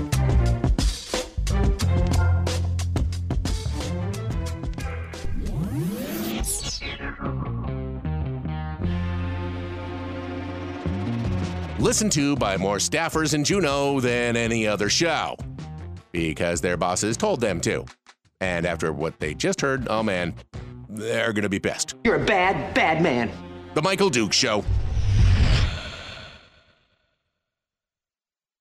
Yeah, their bosses told them to. They're transcribing everything we say on the show and reading it as a briefing every day. And um, so, Bert, uh, Gary, if you're listening, you guys are the worst. I mean, just the absolute worst for the state of Alaska and the future. That's my personal opinion. I'm sure you're a hell of a nice guys, and we could all sit down one day and have a beer. Probably not. But, I mean, you guys right now are the worst. This whole strong-arm tactic is just... it's. I mean, I was really pissed when, Garrett, when uh, uh, uh, Bert last time, when he... Uh, When he held up, he was going to hold up the Canuck Goose Bay Road project monies. I about lost my will to be a kind and generous person, because that was just hor- he's playing games with people's lives. That's the kind of arrogance we're talking about. It's just, it's astonishing, astonishing. All right. Um, Good morning, Michelle. Hello, sir. Oh, Michael. How are you? Michael. Just don't call me okay, late for supper. I don't care. In in, in France, Sorry. You'd be one hundred percent correct. It would be Michelle. Michelle. Uh, Although it would sound cooler. Exactly. Michelle. Michelle. How are you, Michelle? Like a uh, dodgeball. Yeah, exactly. Dodgeball. Um, howdy. Howdy, howdy, my friend. How are you? Fantastic, Michael. I'm I'm raring to go. I'm on top of the world. Where'd you expect to find me today? Um, well, you know, any gutter will do. That's what I'm saying these days. Any right. gutter will do. Have uh, you had Gary Senator Stevens on your show before? Have uh, you ever accepted an invitation? He's never accepted an invitation. I've invited him a couple times. I invited him during the okay. uh, I invited him during the uh, uh, uh, the election. Okay. I've invited him prior to that. But yeah, no, he's never been on the program because, uh, I mean, why? He doesn't have to be. He he doesn't have to come and answer any of my questions. He want he, but he will. He'd love to go on K B B I and talk to you guys, you know, down there on the public, the public radio. Um, so you know, it it's just there. Have you had him on your program much? No, no, I um, nope, have not. I don't think I've. I don't remember if I've invited him or not. Um, I well, I have had him to the extent where he lectured a group in the Homer Gymnasium that it's never been your money, it isn't your money, shut up and stop whining. That I played that clip a few times. Uh, I know you have as well, but that's to the extent that I've had him on the program. Yeah, that's. Uh... I don't mind disagreement. I don't mind a disagreement over, hey, should we use some of these? Should we allocate some of these monies instead of going to you? Should we allocate it to the government to spend? Have the conversation honestly and intellectually, um, but to sort of obfuscate or gaslight Alaskans that that he knows better and make us feel like this is not the dividend you seek. This right, is not right. yours. Exactly. It's just so insulting. It's insulting. Exactly. Because A, A, he's not a Jedi, so your mind tricks are not working. And B, it just pisses me off. So, I mean, you know, those yeah.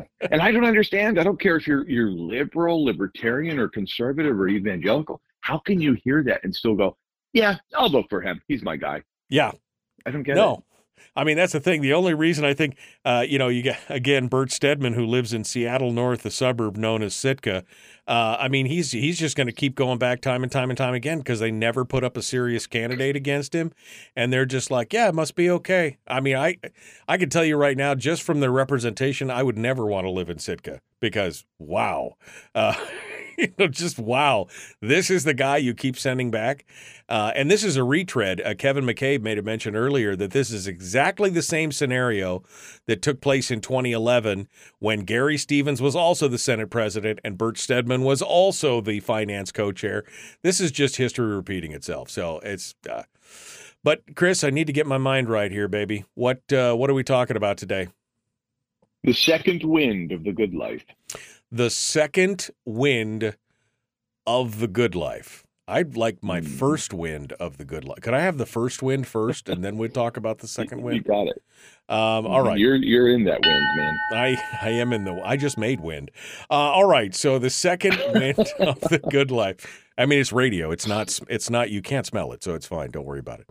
Uh, all right, uh, the second wind of the good life. Chris Story is our guest. We're going to continue. Going to put him uh, on hold for just a second. We're going to continue here, jump back into it. Please like it, share, like it, follow. Don't go away. He will give you good stuff today. I guarantee it. Or your money back. Here we go.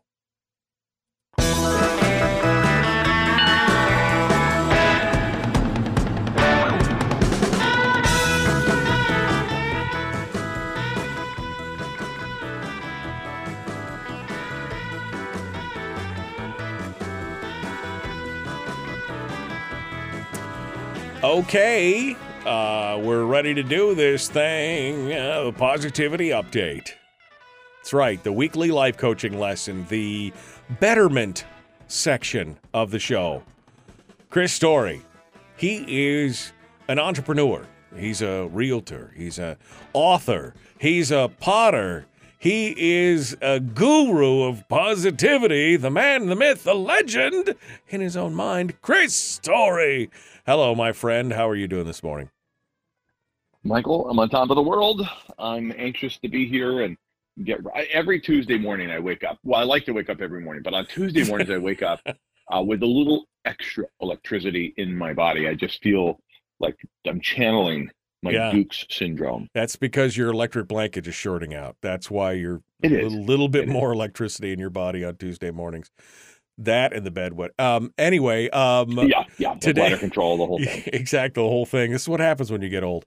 Um, all right, so today's topic is going to be the second wind of your best life. Is that right? Is that I did do that right? I mean, close your, enough. It doesn't. It, it, potato, potato. Good life, best good life, life yeah, best life. I mean, uh, so today you're going to tell us how to catch. And I just said, I mean, I I was being a little facetious, but not too much. When I'm just like, man, I want to catch the first wind of my of the good life or my best life. So, I mean, am I there already? I mean, you're on the outside looking in. Am I in the best? I mean, I'm am I in the first wind of my best life? What what is? Give me the give me the details here. What are you thinking? Am I on the outside looking in or above you looking down? I don't know, Michael. You potato, potato again. You you get to determine that. I feel like I'm above you looking down to thirty thousand feet and saying, hmm, do yeah. you define yourself um, by what you do? Uh, do, you, do? Is your work the defining purpose of your life? Or do you derive meaning only through what you do? Does it create who you are in this world? I mean, that that is sort of our first wind. We can't help it. We go into a career, maybe we we switch horses a couple times during the race, but as we get closer to the finish line, and maybe that's retirement retirement looming, whatever that looks like for you, into the distance a little bit, you start to wonder what what then? You know, what will that life look like? What's the second wind of my good life? If I've really enjoyed my career or not, and I'm looking forward to something else, so often what we do defines who we are and who we become and we identify. I mean, look, you see people die in office uh, at their desk, essentially, because they can't let go of who they used to be and the power and everything that comes with it. And for example, Sports Illustrated is putting eighty-one-year-old Martha Stewart on the cover in a swimsuit. And this is probably some thirty to forty surgeries later. I don't know how many countless hours of a master at the, the helm of Photoshop is going to be creating this false illusion to for everybody to, to ogle and admire that. Look at her at eighty-one. My God, she's still in that first phase of life and first wind of life versus gracefully moving from strength to strength. Um, reading a book right now called Strength to Strength by Arthur Brooks, and he talks about the second curve of your life. There's a lot of meaning, deep meaning that can be found in that transition into your second curve, or what uh, somebody of no relation, another book that's great and I highly recommend, called The Road to Character by David Brooks, again, no relation, but he calls it your second mountain. So you've climbed your first mountain, you've reached the peak, wherever it is, or you've topped out somewhere along that mountain, whatever it is in life. And now you're looking towards that second mountain, which can create in your life contentment. You can find deep meaning and purpose.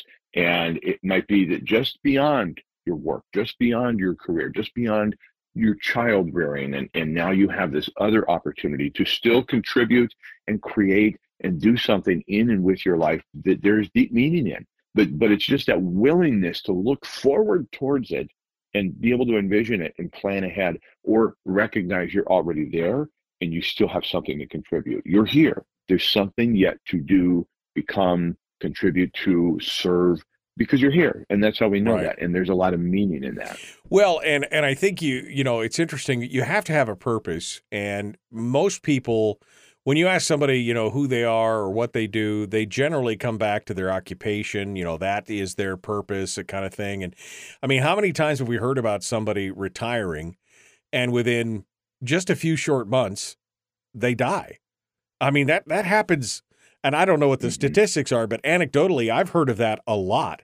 And it's like the minute that they stop going to work, the minute that they stop, that they had no purpose and they just like, I don't know if they their body just said, okay, now we're done. We're we're giving up because they don't have a purpose beyond that.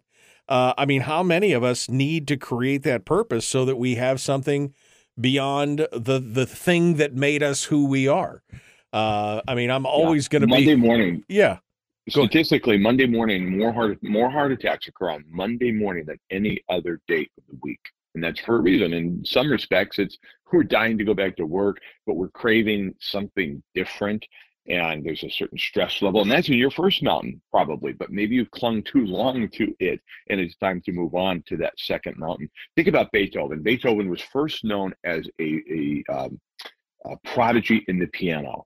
on the piano. I mean, he was just like, his grandfather had been a composer of great note, but he then was to become this great pianist. And then he started going deaf at twenty-seven, deaf by, almost deaf by his mid-thirties. He had to change, he had to, to place a piano in his teeth and have it touching the piano so he could hear the chords or kind of feel the vibration of the chords. And then eventually just became a, a mess on the piano to the point where nobody could stand to listen to him. And then his second wind, his second mountain or second curve, whatever you want to call it, was in composition. And when he was fully deaf in the latter part of his life, he created the Ninth Symphony. All the things that he is now known for hundreds of years later came in that second curve after he was able to let go and move beyond the trauma of not being a pianist anymore because of a disability. Then came an ability to compose like the world had never seen before. And he set, the, he set a completely new standard for music, even though he was well into his second curve and beyond what the meaning of his initial years meant to him.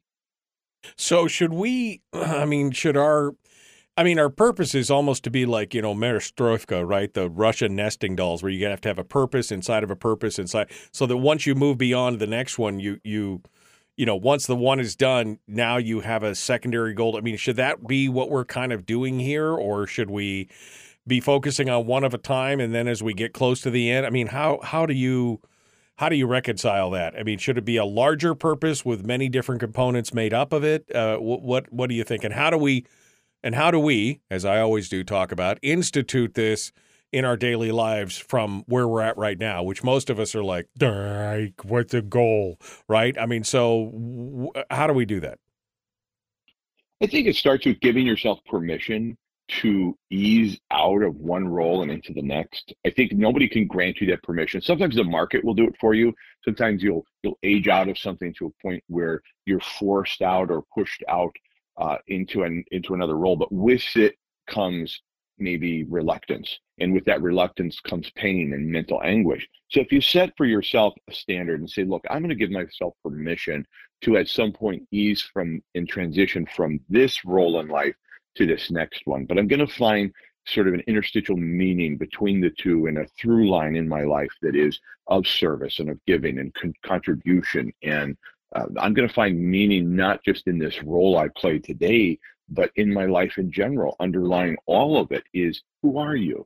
And what? Why are you here? And why do why do, do you even know why you're doing what you do? Have you really stopped and thought about it? Or is it just inertia and what you've always done, and the momentum's built to a point where you know, I, I just can't stop what I'm doing." I think letting go doesn't mean giving up.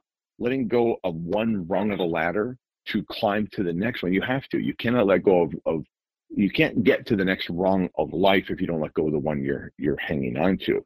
And so, but it doesn't mean giving up. You don't have to give up on your health, your your goals, be they financial or personal or things you want to accomplish. If you've got your own bucket list that you're working towards, none of that has to be given up on because you've let go of who you used to be or who you thought you were supposed to be.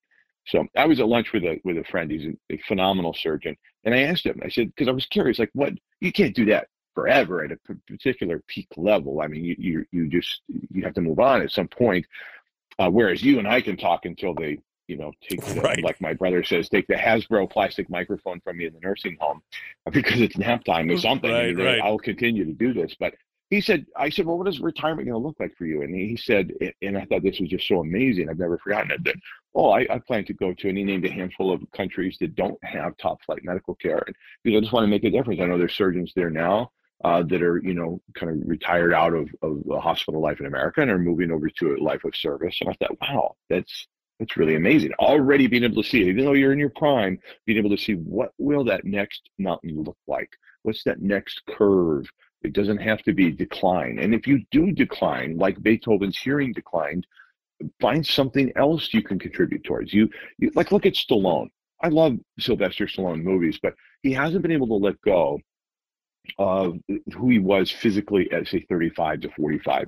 Right. And so he's, you know, you could see the, the I don't want to accuse him of using steroids, but, uh, you know, this plastic surgery, the, all of the stuff to like cling to something that we can all see. No, no, that's gone, buddy. It's long gone.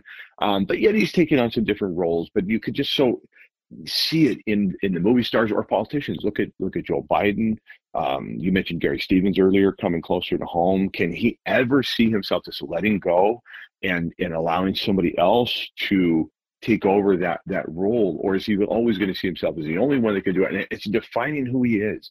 His purpose and power in life comes from that role.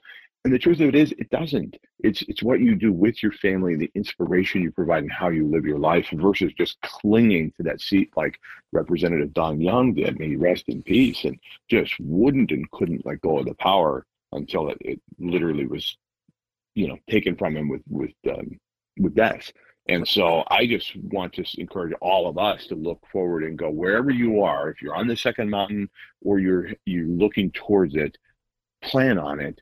Enjoy where you are, be present where you are, but also be willing to say, oh, okay, I can see where this is going to change and shift into the next phase. And there could be a great deal of meaning there. Napoleon Hill talked about uh, your chief major purpose or your chief definite aim, you know, for your life. Mm-hmm. And it's almost like, uh, I mean, I always kind of thought about it as a framework, right? I mean, up at the pinnacle, here is my chief definite aim. And I always tried to work backwards from that to say, okay, if that's my chief definite aim, then what are the steps? What are the intermediate steps in between and everything else? And like you said, I mean, I chose a profession where essentially I can do this until I either lose my voice or die. You know, I could talk all day long. It's not a big deal. I can, I could perform. I could do whatever. That's, you know, that that's that could be into my eighties or nineties if I, you know, God live, uh, God bless that I live that long.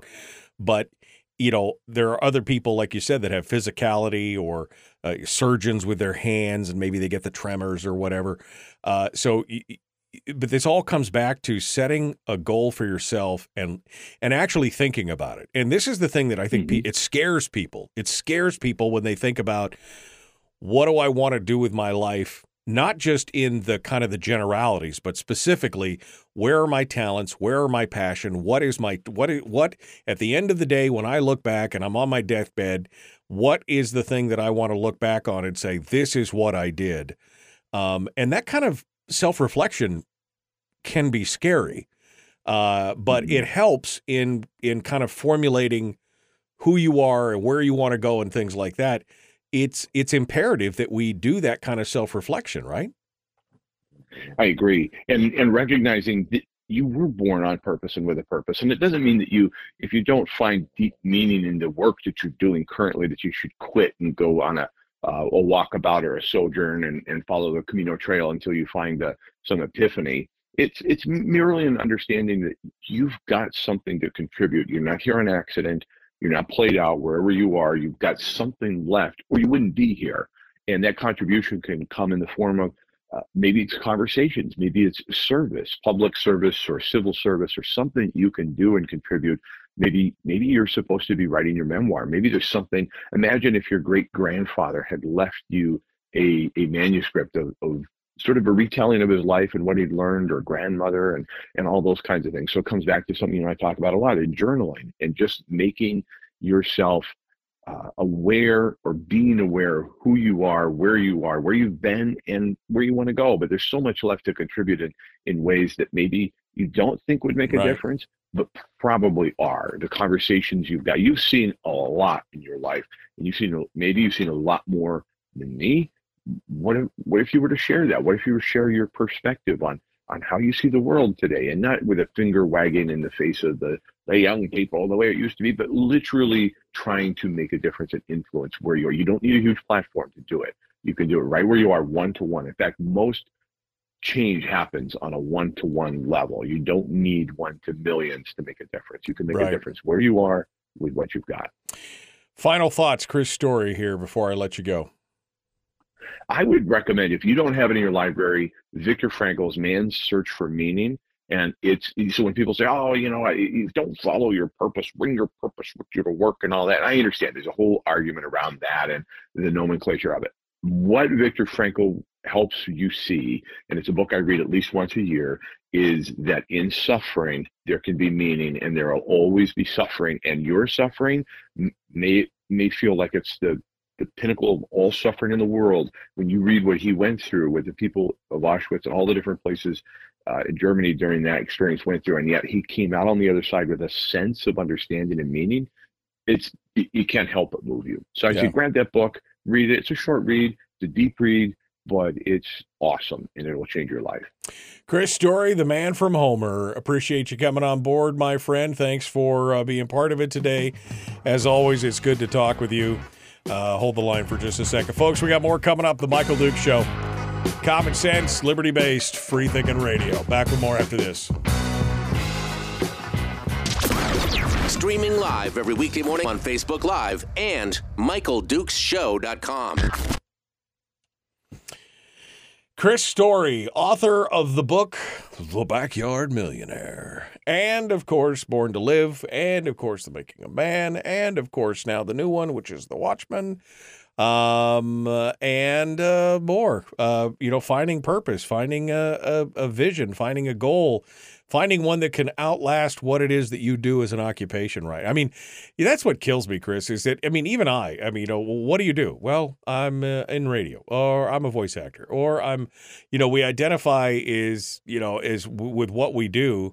Um, maybe mm-hmm. I should change it to, uh, I hate this term, but I'm an influencer. I'm an influencer. I'm a creative. I'm a... I, you and Kim I, Kardashian. Yeah, yes. me, me and Kim Kardashian, we're creatives. Uh, I mean, you know. Well, maybe it's not in the answer, but it is in the question. You know, the question, you could turn it around. And, and so we, in the opening to The Making of Man, and I reused the line in the opening to The Watchman, I'll probably reuse it in all of the Jacob Mann books, is, you know, he says, I'm a real estate agent. I don't tell you that to impress you. Why would I? This is simply the answer to the great American question. What do you do? And that kind of is our great American question. And maybe we can influence change there and just say, you know, what do you, what do you like to do? Maybe right. that's it. Maybe not what do you do, but what do you like to do? And then you hear this whole other side of somebody, or you find out that they are incredibly passionate about what it is that they do do. And it does define who they are right. today. And then, but just that looking towards, I don't mind when somebody says, well, what are you doing? I say, oh, you know, I I like what you said, you know, entrepreneur. I sort of embrace that title because it's a, it's a large umbrella. It's a big tent. We do right. production, radio work, publishing, real estate investing, brokerage, consulting, all that kind of stuff. So it all falls under one uh, entrepreneurial umbrella. But at the same time, you know, four grandchildren, two beautiful, amazing adult daughters that live nearby and work with us. And I mean, there's so many things that, um, but what do I like to do? Oh, I like to also make pottery and, you know, blah, blah, blah. There's right. lots of things that I like to do. And, uh, but I'm also looking forward to that second mountain. You know, I just turned fifty. And so a lot of these things are, um, you know, really present of my mind as I see myself in the next ten or fifteen or twenty years. I, to, I just did my ten year goals over the weekend. I was like, oh, ten years. Okay. That'll be sixty. Okay, where do I envision myself at sixty? And then I know from there, I'm already saying, oh, ten years from there, it'll be seventy. Hmm, interesting. And so just the time begins to sort of shift in your mind as the sands weave their way through the hourglass. Right, exactly. And it is kind of awkward to walk up to somebody and shake hands with them and say, what's your chief definite aim? What's your what's your life's major right. purpose, right? I mean, so mm-hmm. it is hard. But uh, again, not to get too caught up in necessarily what we do as to what our purpose is. And, uh, and you're right. Um, you know, uh, we've got to have something beyond. I, I personally believe you have to have something beyond yourself to really mm-hmm. and it, this is an opinion. This is to to, to really, because some people will be satisfied just in themselves and in their families and not doing. I mean, I feel like I needed to make a difference in my community. I needed to, you know, have a voice in what was happening and trying to right the wrongs that I see in society. And that's why I chose the path that I did. But that may not be for everybody.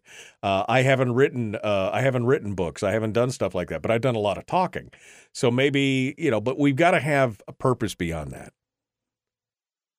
And I think faith plays a big part of uh, this conversation of my life. And in, you know, there's nothing, nothing to say that you have to have the same faith as me, that you need to identify as a Christian, or you need to identify as, you know, whatever your background or theological experience is. However, it is really interesting to think about there being nothing that, that, provides meaning in your life, provides comfort in your life, that there's nothing where they're not part of some greater experience or whole. Or I love what Wayne Dyer Wayne Dyer said about the apple pie. He handed somebody a piece of pie and said, "If I, where did this come from?" He says, "Well, an apple, an apple. What is this?" And he goes, "Well, it's apple pie." "How do you know?" "Because it came from an apple pie." "Ah, so what are you? Where did you come from?" And you are from something greater, something outside of of our known quantifiable experience, and, and having faith in that is really rewarding, and I think a, a deep part of meaning in my life. Michael? Yeah, no, I agree. Uh, I, I think it's important, and, and everything you bring here, my friend, you always uh, you always bring me a little stability, and you bring me a little calm, and I appreciate that. Uh, and remind me that uh, you know, we need to we need to be looking for that greater that great purpose, that chief definite aim, or whatever it is that we want to call it, um, uh, to move forward. Uh, like I said, it's the anecdotal tale of people who retire and then die, uh, you know, shortly thereafter, because it's like they've lost their they've lost their way, and I don't ever want to be that way. I want to be going until the day I. Uh, keel over, uh, uh, or hopefully just fall asleep quietly in my bed. Uh, you know, one one way or the other. Uh, I want to keep going up until that day. So, uh, all right. Well, Chris Story, as always, my friend, you bring uh, you bring us good news, and I appreciate that. Thank you, Michael. Have a great rest of the show. I'll you, be listening. You bet, my friend. Thank you so much for coming on board. Chris Story, the man from Homer, uh, doing doing what he does, uplifting others, which I think is part of his chief definite aim. Uh, and uh, he does a great job at it, and I appreciate that. All right, well, here we go. I'm going to crack open the phone lines. Uh, it's hard to stay ranty after done with Chris, right? I mean...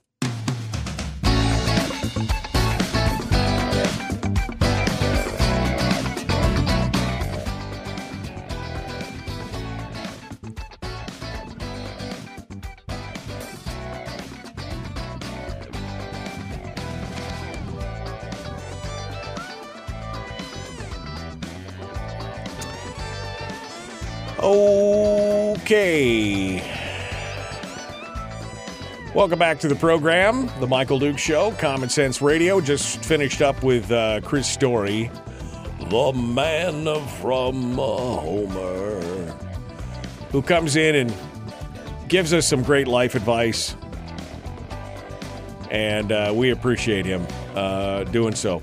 Although I will say that I guess my one complaint, if I had a complaint, I don't have to complain, but I guess I'm going to, is that it's really hard when I had a really good rant on, and then I sit down with Chris, and then I get on the other side, and I'm like, I'm not feeling as ranty anymore. So I tell you what I'm going to do. I'm going to go ahead and open up the phone lines. Uh, we haven't done open phones here in a few days, so... Let's open up the phone lines right now at nine oh seven, four three three, three one five zero. nine oh seven, four three three, three one five zero. Uh, we'll open up the uh, we'll open up the lines and see what you guys have to say. Uh, we could talk about the legislator stuff. Uh, I mean, tell me exactly how does it feel to get knifed in the back? Because that's what it was. And then just how how irate do you feel when somebody like Gary Stevens just says, I just don't know why they don't want to work with us. I just, I'm shocked that they don't want to, oh, it's just, it's just not working. I don't know why. I mean, you know, it's really odd right now. We keep talking about this and we just can't seem to make any progress. I mean, it's a... Uh, This is the, this is the duh moment. Duh. Well, of course you can't make any progress. You know, when you stick it in and break it off, people are not nearly as likely to want to talk to you as they were a few minutes ago, especially after you promised them you wouldn't do what you just did. This is like Lucy and the football. I promise I won't pull it out of your way one more time. Uh, all right, let's uh, let's go over to the phones and see what you have to say. nine oh seven, four three three, three one five zero. Of course, the whole hour powered by our friends at Satellite West. To the telephones we go. Good morning. Who's this? Where are you calling from? This is Charles again from Fairbanks, and I'm out there. Um, I went... I have a science degree from the U A F, and I learned Francis Bacon's inductive reasoning method. This is the argument you're seeing today. I know you're not going to agree with. You don't want to listen. You don't want to see my point. But this is the argument we're having with science today. They are arguing against the inductive reasoning method of Francis Bacon, and he is based on the regularity principle of the Bible. Now, there's a lot of reading there for you. The inductive reasoning, explain, I guess, deductive reasoning would, I guess, be making a logical leap. So what is inductive reasoning? It's the reverse of deductive. In inductive, you take many things and point it to one. In deductive, it's the opposite. You take one point and go to the many. It, it takes a lot of reading, and it takes a lot of uh, metaphysics and And uh, read some Francis Bacon essays. Read the Four Idols, Idols of the Theater, Idols, Idols of the Cave. Uh, uh, just read one es- Just read one sentence that Francis Bacon ever wrote, and you can see why the people of, are making this argument. But uh, in the uh, regularity principle of the Bible is the basis of our differences. Uh, okay. Truly. Well, thank you, Charles. I appreciate that. I'll regularity uh, principle. Look it up. Read. Inductive reasoning, Francis Bacon. Thank you so much for your call. Uh, all right, I mean, I don't know why he thought I was going to disagree with him. I don't know enough to disagree with him on that, but, you know, there we go. nine oh seven, four three three, three one five zero. Over here, good morning. Who's this? Where are you calling from? Good morning, Michael. This is Carlene and Coach. Well, good morning, Carlene. Um, yesterday, Ben, good morning. Um, yesterday, Ben Carpenter um, spoke with us in an interview, and I did agree with him, and he spoke the truth. And you asked, how did we feel? It was very sobering, very serious, and very grievous. Um, what we learned, of course, we already knew, was that we have a deficit of almost a billion dollars. We're going to probably take half of our savings, our emergency savings, of a billion dollars, and then we want to raise this cap limit of a billion dollars. The P F D, the dividend, will be gone. The, the permanent fund over a little time will be gone and will be taxed. Um, that was just incredibly sobering. Yeah. And that looks like the plan right now. I hope someone with more reasoning, like Ben Carpenter was very reasoning, very reasonable. You could hear the reasoning in him. I hope that people will start speaking out. Yeah. And push back. Well, Carly, uh, well, Carlene, Thank I think, you, well, I appreciate that. I think a lot of it, I mean, you know, at first we need to start with maybe some of your friends and neighbors and finding a alternative to people like Gary Stevens going to the legislature. That would probably help a lot in that regard, uh, if we could do that. Thank you, Carlene, for your call. Let's go over here, uh, take another one. Good morning. Who's this? Where are you calling from? Yeah, James in Fairbanks. Morning, James. Yeah, uh, I just don't understand how they can not bend to the will of the people by moving the legis- legislature to Palmer, Wasilla, where the people have voted on it so many times to where Mister Smith can actually go to Washington to, yeah, you know, address our grievances. Yeah. With, with Juneau being no man's land, none of us can get there. Yeah. Well, it's been it, part of the problem. It was reversed to where we were in Palmer, Wasilla. If we were in Palmer and Wasilla with the legislature, every one of us could show up and let our voices be heard. But the way they got it set up now, they are the king. Yeah. Well, thank you for your show. I appreciate it. Thank you for calling in. Uh, yeah, I mean, look, this has been one of the reasons why the Charter of Changes calls for a moving of the legislature, the session itself, onto the road system. Not moving the Capitol. Uh, that's been voted on seven times. It passed five. It was defeated two. Uh, even when it was passed, they defunded it. Uh, they found every reason not to bring it out and put it on the road system because, quite honestly, I think many of those folks just like being where they're at. They like being in the shadows. They like being in their own little fishbowl, not having to deal with people. I mean, if you had a bunch of angry folks in your hearing room talking about things like this or coming to your office and demanding that you stop stabbing people in the back, that would probably be uncomfortable. But that's why we've called to have the legislative session on the road system, um, because I think it's it's one of the things that needs to happen to get control of our government back. Is it likely to, I mean, is it feasible? But yeah, I mean, yes, not easy. We'll have to see if that happens in my lifetime. All right, folks, tomorrow Mike Schauer will be joining us, maybe another guest in hour one. We'll see how that goes down. Appreciate you coming on board. Be kind. Love one another. Live well. The Michael Dukes Show.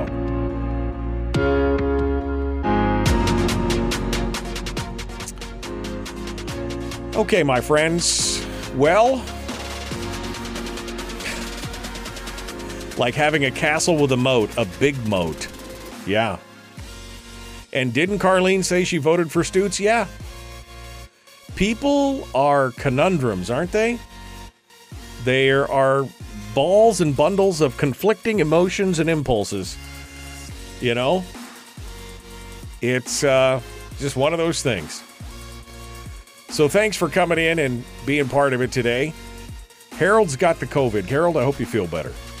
I don't, you know, I had it one time for a day, and I feel I, I got I got over it, so I'm sure you will too. Appreciate you guys coming on board, and thank you for uh, being part of it today. Looking forward to tomorrow. Looks like it might be a sunny day today. I'm kind of excited about that. Appreciate you being part of it.